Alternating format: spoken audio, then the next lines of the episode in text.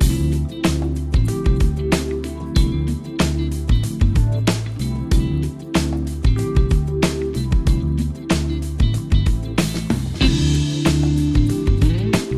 マシンのグッドナイトパパ。この番組では年齢さまざまな子供を持つパパとナビゲーターのコマシンが毎回テーマに沿って対談を繰り広げていきます。子育てを通じて学ぶこと。妻には言えない本音。社会との関わり方などここでしか聞けない話が盛りだくさんです。それでは今回の対談をお楽しみください。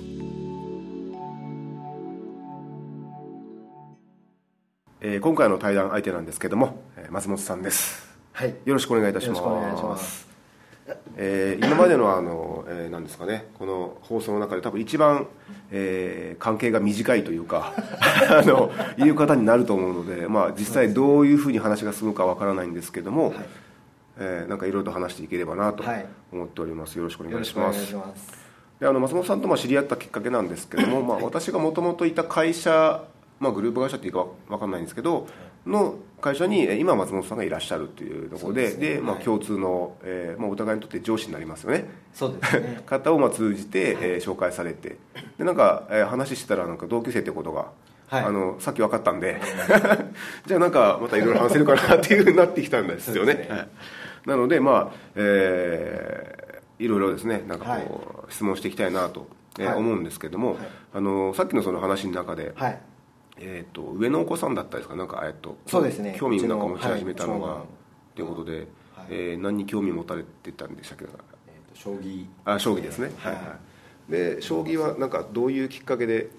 きっかけなんですよね。きっかけは多分ですね。はい。うちのその奥さんの実家とかにはい。行ってる時に、まあおじいちゃんおばあちゃんとはい。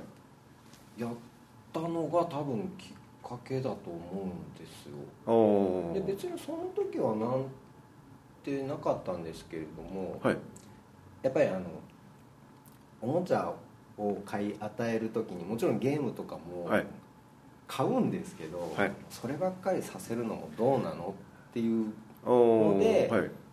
なんかこの子供用の将棋みたいなのを買い与えたら、うん。なんかはい。はいもうドハマりしてちょっおーとうんそっからですかねなんか本当にやりだしたのは。あのマグネットのやつですか？あのそのいや木なんですよ。木のやつですか、はい。お木のやつで。ーはい。ちゃんとあの駒にですねその駒の進はい。めるエリアみたいなのが書いてえるー、はいやつで、それでやり始めたらはい。なんかだんだん強くなっていってですね。はい。僕は将棋知らないんですけど なんか相手をさせられるんですよ。おでまたあれじゃないですか今。え？藤井藤井？藤井四段？はいはい。ああなんかあ詳しくないですけどなんか、はいあのなんかですよね。中学生ぐらいの男の子がもうねやっぱりニュースとかであるんで、はい。なんか 影響を受けてるんでしょうね。ああえあのそれはですかえっとおじいちゃんがしててそれを見てってことですか？なんかもともとは。ですね。本当になんか本当まあしてるっていうほどでもなかったと思うんですけうん。どなんかしようかみたいなので将棋がただ出てきたぐらいなのでうん。まあ僕としてはできもしないんでですね。あでもあれですねじゃああのゲームに時間使うんじゃなくて今はもう将棋にドハマりしてるから逆になんかあの今巷でねゲームのどうしようかみたいなそのスマホゲームとかとかって心配するようなことは今のところはじゃあ逆になくなったっていうことですかね。将棋にドハマりして。そうですね。心はい。配はなくなったんですけど結局誰かが相手しないとい。いけないのでいつも「将棋しよう」って言われるんですけど、はいちょっと聞こえないふり。聞こえないふりするんですか？みたいな。はい。いや一回やっぱりやりだすとはい。1時間とかそれぐらいかかってくるんですよ、はい僕もあんまり負けたくないんではい。知らないとはいえですね、はいはい。どうどうするのかなとか思いながら負けたくないんでやってたら1時間近くかかったりするんで、うん、それを仕事帰ってきてからですね、はい。将棋しようって言われてもはい。嫌だよって言えないじゃないですか。まあまあそうですね。はいはい。えあの仕事柄あれですかね。あのまあ一応教育会社だと思うんですけどあの帰り遅いんですか？はい。まあまはい。ああまあでもそんなあの日にちが変わるほどでもないので。なんか急になんかあのあれですね。なんかえ だ大丈夫でした？この質問は？大丈夫です全然大丈夫です。あいやいやはい。そのいやその仕事のですね、まあ、終わる時間によってはその帰ったらもう、えー寝てるってこともまああり得る。あもちろん、はい、それもあったりするんで、はい。まあ、たまにですね早く帰れた日には、はい。こっちもいろいろやりたいことはあるんで。ああはいはい。そんな将棋に捕まりたくない。ああはいはい。将棋に捕まりたくないんですね。将棋に捕まりたくない。あいやなんでその詰将棋ですか？一人で、はいはいはい。はい。をやってごらんって言うんですけど。おおはい。やらないんですよ。やらないですか？やっても、はい。えー、ともう両方自分じゃないですか、うんうんでも片方は強い自分ではい。片方が弱い自分みたいな。おおはい。あボロ勝ちをするようなことをするんですよあのそれですね僕全く同じことやって やってたなって今思い出したんですよ。なんかああいう時ってやっぱその強いと弱いを自分の中で作るんですよ。あそうなんでですか？こっちがこう頑張るけどこっちが強いからとか言ってこうなんか自分の中でなんかそういうの作るんですよね。なんかわかんないんですけど。じゃあそれは正しい正しいかわかんないんですけどまあなんか人間ってそうなるのかもしれないですね。そういうことをしようとすると。そうですね。じゃないと対等にやったってですね、まあ、結局どっかで自分のさじ加減をどっかでこうね。調整して勝たせたりとかするわけなので多分ね。逆にそこで自分の中で強い弱いっていうのを作ってなんかあの妄想というかあのそういったのを組み立てていくっていうのは逆になんか面白いかもしれないですね。今ちょっとまあ思い出してあ自分もやってたなそういえばと思って、はい、で僕の場合はあのそれやってでまあ、あのさっきと話と同じようにおじいちゃんが強くあ、まあおじいちゃんがやっててですごい強かったんですよ。あの何段とか確かあってで結構街でも結構有名なあの、はい。そういう人だったんですけど、でじいちゃんにそのかな家で練習した結果を、まあ、週末なり、え次回行く時に、まあ、披露して、はい。でまたコテンパンにやられて、次回に挑むみたいなそういうのやってたんでそういう自分でそういうのしないとやっぱ、ね、勝って負けてとかいろいろしとかないとあのね。あの次がなかなか難しかったんで対戦するのは。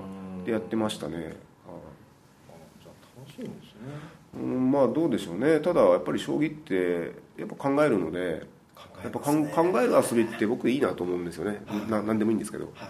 あだから将棋はすごく、まあ、僕は好きでうん。で、まあ、ちょっと近々チェスをやろうと思っててまたあまた近々しようと思ってて、洋風に。はい、でチェスをやってなんかこうねこういうふうにいったらこうなるのかとかっていうのをもう一回なんかチェスっていうものでなんかやってみようかなと思って。でまあそういうサークルかなんかあればですね入ってみてあの新しい時間の過ごし方みたいなのを。ちょっとなんか優雅な人。優雅。な優雅。なそうそうですね。ちょっと葉巻とか加えて あのちょっとしたベランダかなんかでこうやってこうふかしながらですよ。かしながら。でこうなんかビショップとか言いながらこうやっていくとかっこいいかなみたいな。いやかっこいいですよね。かっこいいですよね。できたらかっこいいなと思う。あれって黒と白だけでしたっけ？なんかその色色合い的に確か。色合い的に多分そんなんだったと思いはいはい。ます僕あの黒と白っていうのが結構好きであの、はい、なんか好きでですね。オセロもじゃあ。あオセロも好きですね。僕オセロめちゃめちゃ強いです。あそうなんですか。あじゃあそれはですねもう 次回をまあお会いすることがや 約束されたということで。いやでもあのなんかオセロすごく僕も好きでハマってて、はい。でオセロってもうあの負ける時って大体決まっててあのほら一番外周の一個内側の四隅に、はい。あの置いた置いたら、い。もうおのずと端っこ取られるわけだから、はい、あそこが僕ポイントかなと思ってるんですけど、はい、僕も自分の中であるんです。あえっとでオセロの場合、その自分でしないんですか？黒と白役を自分で引き受けないですか？そうですね。そこまでドハマりしてない そうですか。いやなんかそういうのもなんかあの、ね、将棋と同じように、まあ、オセロでもなんかねはできるなと思ってそのはい。二役やれるなねと思って、あじゃあそこまではドハマりしてないけども、まあ、オセロはそうですね。自信がある必殺技を持ってるんで。とはい。あ、あ 持ってるんですか？必殺技があるんで。ああいいですね。絶対負けないっていう。いやなんかそのねゲームとかなんかいろいろありますけど、はい。まあそういったあのなんかなオセロタカっていうゲームっていうのはやっぱり僕はすごくなんかいいなと思ってて。いやでも楽しいですよねそのなんか、楽しいですね。はい。うん画面でやるゲームじゃない、そういうボードゲームとかをあボードゲームですね。久々やると本当楽しいなと思いますけど。ボードゲームやってましたもんね。うちに結構いっぱいあってですね。はい。何をえっとですね桃鉄でしたっけ？なんか。で全国を回っていくなんか、はい。ななんかあってですねそういうのがあって、とかあと「小豚ちゃん大脱走ゲーム」とか。ちょっとわからん。あとあのお化け屋敷ゲームとかですね。あ 結構あってでそれを それをすると結構時間が経つし、立ちますよね。はい。だからあの最近まあ最近というかあの大人になってから、あの複数家族とか複数人とかでバーベキューとかですねお泊まりとかに行くことがあるんですけど大体ボードゲームとあのカードゲームあの、まあ、カードゲームというかトランプとかですよね。はい。あのあと UNO とか。あの辺とかを23個持っていっとけばそれだけで十分なんでね。ああ絶対持っていきますもんね。うちは人生ゲームを買ったんですよああいいですね、人生ゲームはへこみますよね。はい、そうですか。いやへこんだ経験ないんで分かんないですけど。ななんでそんなゲームの中まではい。辛い人生を歩まなきゃいけないんだみたいな。あの松本さん過去になんか辛いことがあったんで。いやいやいやもう最中かもしれない。なんかさっきからちょいちょいなんかちょっと暗い一面が。そんなことないないですか、はい、明るい松本君です。あそうですか、い、はやなんかそういうゲームとかしてるとなんかいいなと思ってて。いや面白いですよね。なんか別にテレビゲームとかその、ね、スマホゲームとかしなくてもいろいろ楽しいことはいっぱいあるのでまあ、その中で子供たちになんかこうあの自分なりの楽しみ方みたいなのを、そうですまあ、ねやってもらうといいのかなとは思ってるんですけどね、うんじゃあ最近将棋をやっててなんか別に教室に入るとかそういうことじゃなくて。そうですね、はいはい。あなんかその学校のはい。クラブみたいなのは、はいそういうなんか将棋とかオセロとかをするやつに入ってるみたいなんですけど、はいはい。まあ、そこでちょっとですねうん。悔しさを知ってああそうなんですね。伸びてってもらえれば。あのあれですか松本さんは子育てというかまああーの時に、はい。とりあえず一回やってみなっていう方なんですか？あの結構最近親がですね手前で止めるらしいんですよ。止めないですね。とりあえずやってみてああ断念だったなとか。そうですね。なってからなんかこう、ね、手出すとかその、はい。まあまあっていう感じになんかやる感じですか？そうですね。そのやりたいって言ってるやつをはい。まあそのこちらがですねや,、はい。やらせてあげられるものははい。全然止めもしないですね、あプログラムしたいとかたなんか言い出したんで、ああそうなんですか、はイコールパソコン買えってことなので。い、そうなんですか？そこはちょっとまだ停滞してますけど。あでもそこも興味持ち始めたんですね。そうですね。まだー。僕自身が買い替えたいのにそんなはいはい。お前に買い与えるパソコンなんかないみたいな。えでえっと、上の子の、えっと、今ずっと上の子の話してきてるんです、はいはいでその上の子がえっと小学校の六年生6年生で。はい。で、えっと、下の子さんが？が、えー、3年生。3年生ですか、ねはい。3年生はまだその将棋とかっていうことじゃないですかね遊びとしては。3年生。その下の子女の子なんですけああどはいはい。あの絵とかがものすごい好きなんですよ描くおのがはい。でまた上手で。うん。上の子はもうひもう散々なんですけど、はい。はいなんでまあ いやあのちょっとまた上の子の話に戻るとこあるんですけども、はい。ひどいんですよ世界観が。絵の世界観が。はいすごいですね。あの世界観がすごいと息子さんに言言われるところがまたすごいなと思って。すごい、はいはい。まあある意味うまいのかもしれないですけど。ああはいはい。あの我々が理解できるような絵ではないってことですそうですね。もう、はい。芸術芸術の域に達してるんで、うーん。ちょっと、はい、ちょっとひまあひどいんですね、ああそうなんですね、はい全然うまくならない本当ですか？おまあうん。まあ、私も絵すごく下手くそなんでで、はい、で下手くそな、まあ、下手くそというか多分ですねあの見てないんだと思うんですよ。その対象物を。絵が下手な人人って。ああはい。はい。だあの、まあ、単純に下手なのかもしれないんですけど多分ですけどちゃんとその、えーっとスケッチっていうのかな？なんかこうちゃんと見てこうねこうどうなってるのかなっていう多分見てないだけだと思うんですよ。でちゃんと見れば多分そのあのインプットに沿って多分あのこう輪郭とか多分描くはずなんですけど多分それが甘いんでしょうね。多分ですよ、はい。いやでもそうかもしれないですねもしかしたら。だからよく見ろって最近僕結構よく見ろって自分自身にも言いますし、はい。あの僕はあの相手の方あまあ相手の方っていうかあの女性ですね、はい。の顔とかですね見るのが恥ずかしいか恥ずかしいというかよく見てないんですよ僕、はい。はい、でななんでかなと思った。ら、まあ、一個は多分恥ずかしいんですけど、はい。あの見てこうなんですかねその褒めるとこ探すとかいうことを多分してこなかったからじゃないかなと思ってだから見てないよねとかって、まあ、奥さんにもよくまあ言われるんですけどあその通りかもな。はい髪の毛切ったのにとか気づかないよねってなるとお前そんなねテレビで言ってるベタベタなこと言うなよとお前 雑誌に載ってるような髪を切っても気づかない男みたいなベタベタなこと言うなと。でも実際見てないんで 気づいてないんですけど。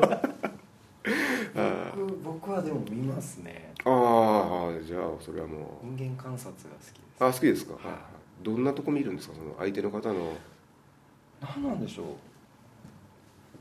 いろいろ見ますね、はい。その容姿なんちゃらも見ますけど、うん仕草とかへえ。なんか癖とか。それってあの興味がない人でもですか？人間に対してそうなんですか？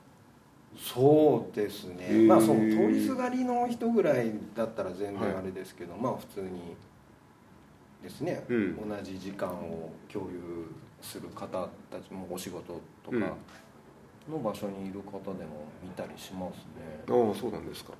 はい。見ますよ。えそれ見てなんかあれですか？それ見た後になんか自分の中でなんかその「うん」とか言ってなんか納得するんですか？ちゃんと見てみ見たったぞみたいな。見たったぞっていうかですね、はい。僕のあの表現のレパートリーに入っていくというか、おおレパートリーというと何ですか？どういう？モノマネしたりするんですああえー、えー、そうなんですか。はい。ああモノマネ確かに見てないと無理ですもんね。はい、観察力ですもんねあれって。そうですね。ですよね。あじゃあモノマネが好きなんですか？モノマネ好きっていうわけじゃない。んですまあまあその人が好きだからこそ、こう、うん。表現してしまうあうん。いやそうかなと思って。やっぱりあの相手にやっぱ対象物に対してこう興味ないとそこまでいかないと思うんですよそうですね。はい、全然見ないですし。はい。だからなんていうのかな。こういう今こういうラジオとかあと、なんですかね。あの大人数でなんかするとかっていう、まあ、主催とかまあしてたんですけど、はい。っていうことはあの人に興味あるんでしょってないとできませんもんねって言われるんですけど僕いつもそれ聞いて思うのがあのなんかそうでもないんだよなみたいなのがいつもあるんですよ。じゃあ人に興味なかったらそんな今のみたいな活動とかしないじゃないですかって言われてああごもっともだなと思うんですけど、はい。でもそんなに興味ないんですよね。あの相手にこうしてあげたいとかはいそのなんか助けたいとか応援したいとかっていう僕気持ちほとんど持ったことないので あの大事な何かをですね子供の頃に置き忘れてきたと思うんですけど 僕そういう気持ちがあんまなくてですね。あ今そそういう活動で取り戻そうとされてるんじゃないですか？あどうなんでしょう。ああそれはあるかもしれないですね。もしかしたら。でこのラジオが最終回を迎えて終わった頃にはあの俺が人間に戻れたと。大事な何かをもう一回取り戻したんで終わりますと。そういう最終回もいいかもしれないですね。はい。かっこいいですね。そうですね。でそれで最後はマイク置いてですねあの普通の男の子に戻りたい言ってから。あそれはでももしかしたらそうかもしれないですね。素晴らしいシナリオですよね。ですね。あでもどうなんだろうなそうかもしれないんですけどでも僕なんかそこまで深く考えてなかっただけでただあの話したいなっていうのがあってうん。話してるだけだと思うんですけどうん。なんかあの酒飲み行ってはい。いろいろ話すのも楽しいんですけどうん。結局その僕大人の遊びってあの話すことだと思ってるんですよね。語ること。とだからあの僕は語ることが遊びだと思ってるんで飲み会とかねなんかそれ以外のまあそういった宴会というかその場に行った時は僕の中で遊んでるんですよ。うん。語ってますからね。はいだから僕の中でも遊んでますみたいな感じなんですよ。だから特別なんかこれが私遊びですとかっていう感じじゃなくてだから今も普通に遊んでるんですよ僕からすると。であの別にねあの言ってみればこの番組だって一般のねあの男性2人が喋ってるだけなんであの別にどうでもいいじゃないですか。世界から見るとですよ。まあまあそうですね。はい、なんだけどただこうやってることに僕は何か意味があるのかなとかうん。あの楽しいなと思っていうその素朴に楽しいって思う気持ちでやってるのでうん。やっぱ遊んでるんだと思うんですよ。はい。い遊びじゃないいやそうなんですよ。だから遊びあの誰とでも遊べるってことじゃないですか。これってね。そうですね。まあ嫌いじゃなければですよ。まあそうですね。あだから誰とでも遊べるわけだからうん。これはいいなと。あいうのが僕の中ではあるのでさっきのお子さんのそのなんですか、ね、興味持つこととかっていうので、うん。まあ、遊び、まあ、将棋も遊びなんだろうとは思うんですけど、はい。まあ、あれと近しい感覚で僕はその語るってことがうん。遊びなのでなんか結構遊んでるんですよねそう考えたら。いいですね。だからあんまりこの語ら語れない相手っていうかあのこの人と多分話しても何もで 出てこんかなとか深い話ないんかなっていうふうに思う相手だったら、あ俺は今日遊べないって思ってしまうんですよ。俺の遊びに達することはないだろうみたいな感じになるのではい。ただあの真剣に語ってるわけじゃないんですよ。真剣な話ばっかしてるわけじゃなくてただ本当にざっくばらんな話してる中に大事なこととかやっぱりあるじゃないですか言葉として。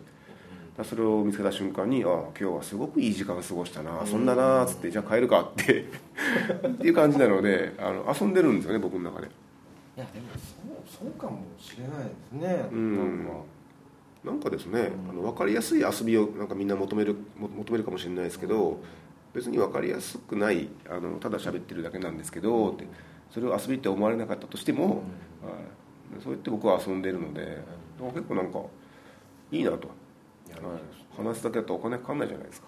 かかんないですしかもなんかアイデアばっかいっぱいもらってですよ、はい、なんかつながるわけだから次にですねうん。学べるしでその話を持ってまた次の方と会ったらなんかそのね話も新しい話できるしってやったら、うん。まあ遊んでるのかなと、そうですね。はい。いうふうにも僕は思っていますね。でこの話どっからそうなったのかちょっとよく分かんなくなっちゃったんですけど。すね。えーなんかまあそういう、えー、なんだったかな。遊びっていうことではい。かな。はい、まあまあこれはこれで一応 話として、まあ、一応終わったんですけど終わりましたね。あのあとちょっと一つ聞きたいのがですね、はいで小学校6年生の男の子ですよね、ってなってくるとやっぱあのどうしてもですねあのエロエロ話というかあのね。エロ本とかですね。はい。あのまあそういう性の目覚めじゃないですか、ありますよね。はい、そう避けて通れないじゃないですか。我々も通れないですよね。通ってきたように、はい。でこれってやっぱりあのなんかねそういう話ってもし家族の中で上がった場合とかって堂々と話せる家族ですか？そこもタブーみたいな風にな雰囲気なのかまあこう全然それもありだなみたいな。いやもうありだとは思うんですよね、うん。ただまああんまりその話しすぎてはい。本人を盛り上げていくのもちょっと違うのかなとは思うんで あのその加減がまだつかめないというか。松本さんあれですか？あの一番あのエロ度がやっぱ高まったのって中学入ってからですか？関心度だったりとか実際にあの女の子とちょめちょめとかですね。なんかそういうのってやっぱ中学入ってからですかね。加速したのって。いやいや中学生じゃないですかやっぱり。ああはもうだってあれじゃないですか。我々がその中学生、まあ、まあ小学校の時もそうですけど、はい。中学生の時とかって、い。はい。帰り道にエロが散乱してることって たくさんあったじゃないですか。今のすごくあの刺さりましたね。帰り道にエロが散乱してましたよね。散乱してましたよね。散乱してましたね。はいはい。避けて通れないじゃないですか。してました。あの雨に濡れてあの、はい。ページ破れてなんか色薄くなった色が散乱してましたよね。めくろうと思っても10ページずつぐらいしかめくれないみたいな。はい。くれないエロが散乱してましたね。あれあれ何なんでしょうね。あれ何なんですかね。あの田舎道あねなんかこう落ちてますよねエロ本が。めちゃめちゃいい冊数落ちてました。刺してまそうそうですね刺して落ちてましたね。で今ってエロ本落ちてるのかなと思ったら見ない。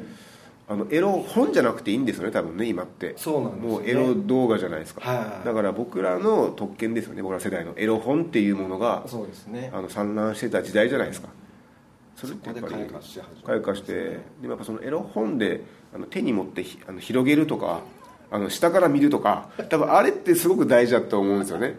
多分パソコンできないでしょ、まあ、まあ下から見れますけど あの多分、ま、回せますけどね。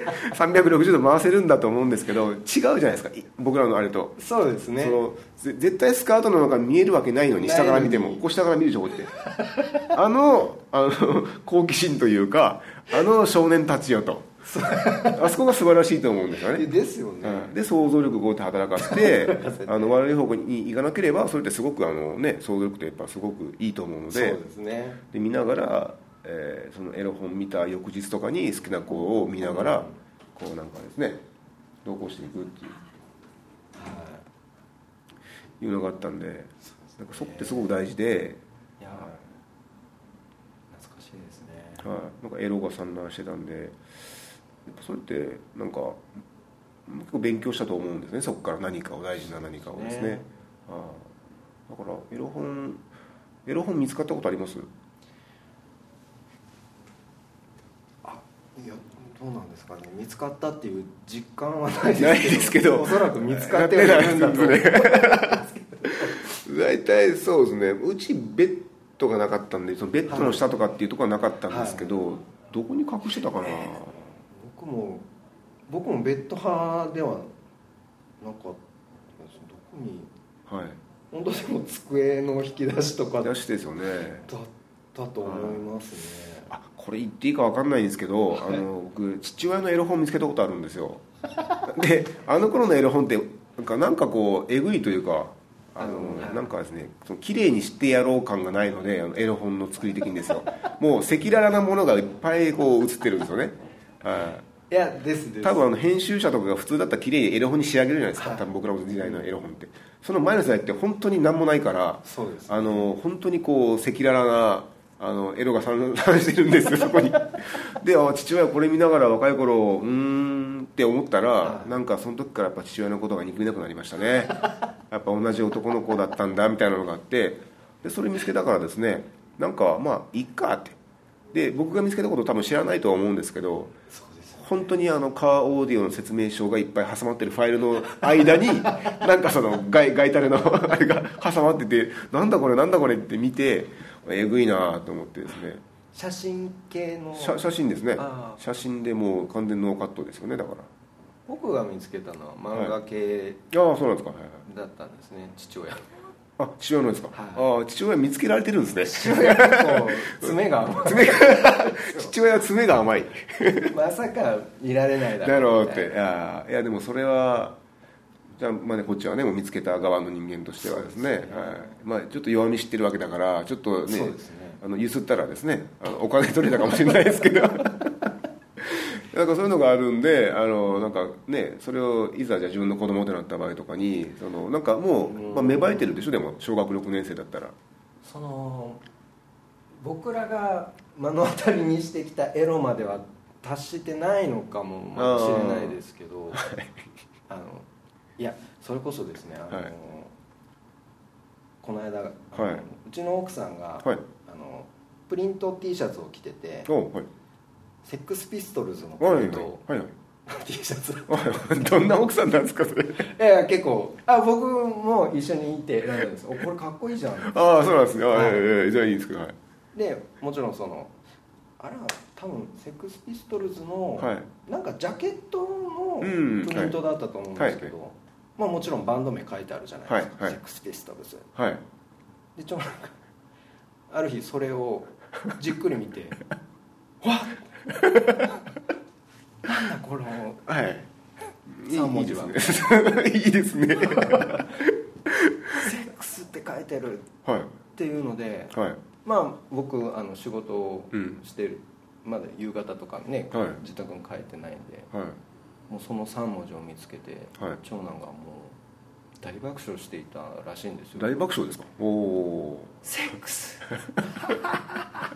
みたいなしかもそれを母親に教えられるわけですよね。そうですそうです。母親がそれをかざしてるわけですよね。母ちゃんなんて T シャツを着てんだみたいな。そうですね。あのそのそれ以降って別にあの親関係変わってないですか？母親と変わってないと思いますね。ちょっと母親をいろんな目で見始めたとかって。あそれは多分ないと思うんですけど。あそうですか。あでもそれ面白いですね。もう、はい。その3文字もしかしたらその親としては隠すべき3文字かもしれないのにそれを母親が堂々と 身にまとってたわけですよねでそれ見て息子が反応したっていうそのあれが面白いですね。そうですね。ああそれはなかなか面白いなと思って。いやな もうそれ僕が帰って聞かされた時はもう、はい。僕も爆笑しましますよね。ああいいなそういうの。いいなの意味わかんないですけど。ああそうですか。はい。いやでもなんかそれってねもう年齢的に絶対ついてもあるしで多分ですね子供に対して何か言うとしたらその僕らのやっぱ経験であの時代ってこうやってやってきたからまあ多めに見とくかだったりとかなんかやっぱ自分の経験を通して多分なんか伝えたいとかあのねどこまでこう放っておくかみたいなのがあると思うんであなかなかちょうど芽生えた時期じゃないかなと思ったんで。そうですね。だからもうこれからどんどんそういう感じになっていくんだろうなっていうのはあるんで、じゃああの息子さんにはじゃああのエロ本派になってもらうっていうことでいいんですかね？まあそうですね、はい。あの自分ではい。めくって楽しむ、体感しろと。そうですね。お袋閉じみたいな。はいはいはい。ああそうですね。あれってやっぱアトラクションですよねエロ本って。今思ったら。あのめくるとかですよ。いやそうですよね。はい、アトラクションじゃないですかあれって。でドキドキして。ドキドキして。で次何が出るのかなとかはい。じゃないですか、やっぱアトラクションだったんだなと思ってね。今思ったらですよ。だからやっぱ僕らっていい時代だなって。いや、はい。ですよね。うん。僕それ結構思うんですよね、まあえまあ、エロ関係もそうですし、うん。あの携帯電話とかが出てきたタイミングとかもそうなんですけどいや本当にちょうどなんかあの子供がまだ子供だった頃に、はあのあ余計なものがなくて、うん。で中学とか高校入ってポケベルとか出始めてであのね長い桁数の番号ババババーって押して どっかにメッセージを送ってたじゃないですか。であれが高校時代だったのが僕確か高 1, 高1ぐらいだったと思うんですけどそうですね。その時期で多分良かったなと思って、うんもうちょっと早かったらまたちょっと変わってたと思うし、ね。あの本当に体感 体感することのない、うん。はいなんかこうねなんかいろんなものが便利になりすぎてうん。っていう時代だったんだろうなと思ったら僕本当自分の世代でラッキーだなと思ってるんですよ。いや本当に思いますねでもそれはさっきもちょっと話してましたけどこういうねラジオとかっていうのも、うん。僕らはまだラジオっていうのを聞いて育った世代でですね。あのラジオするんですよって言ってもだってイメージつくと思うんですよね、うん。うん。結構ね「オールナイトニッポン」とか聞いてたあれだと思うんで。ねだからそれ考えてもやっぱりなんかちょうど時代の移り変わりで、うん。あの年齢とともにいい時代にいい状況があって。そうですね。で今になってるないろんなものを見てこれたっていう、うん感じはありますね。ありますよね、うん。それが僕すごくラッキーだなと思ってて、うん。だからなんかそれはずっと前からなんとなく思ってるんですよね、うん。あ俺はいい時代だなとか言って、多分もうちょっと年齢が僕下だったら多分こういうラジオのなんか企画とかも多分もうしてないと思いますし、うん。あーなんかいいかなと。うん。でなんかちょっと前に言われたのがですね、はい。あのラジオってやっぱあの聞くだけだから、い。そのなんですかね、えー読み聞かせ的なはい。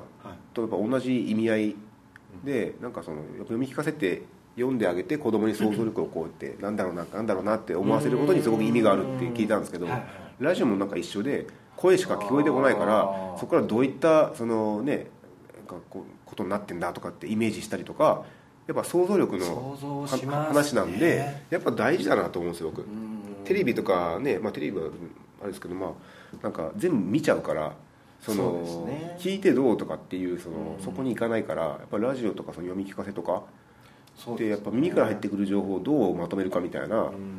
ていうのがやっぱなんかいいなと思ってで多分最初のその絵を描くとかって話とかも結構つながってくると思うんですよ。ああれってやっぱ想像あ、まあ、あの見て描くのもありますけどはい。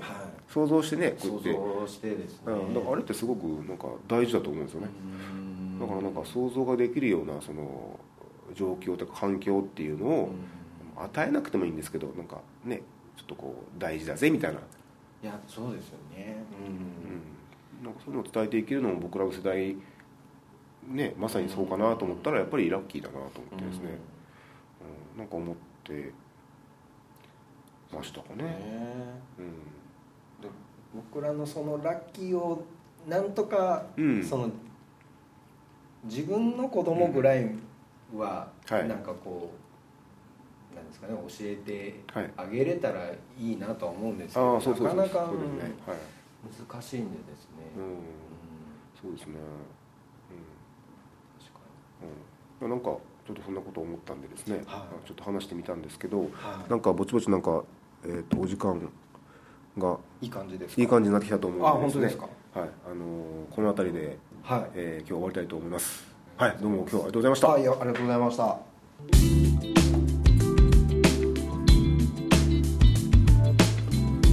コマシンのグッドナイトパパ。今回の対談はいかがだったでしょうか。上品な下ネタエロネタそういったものを極めたいなと改めて思いました。ではまた来週お会いしましょう。おやすみなさい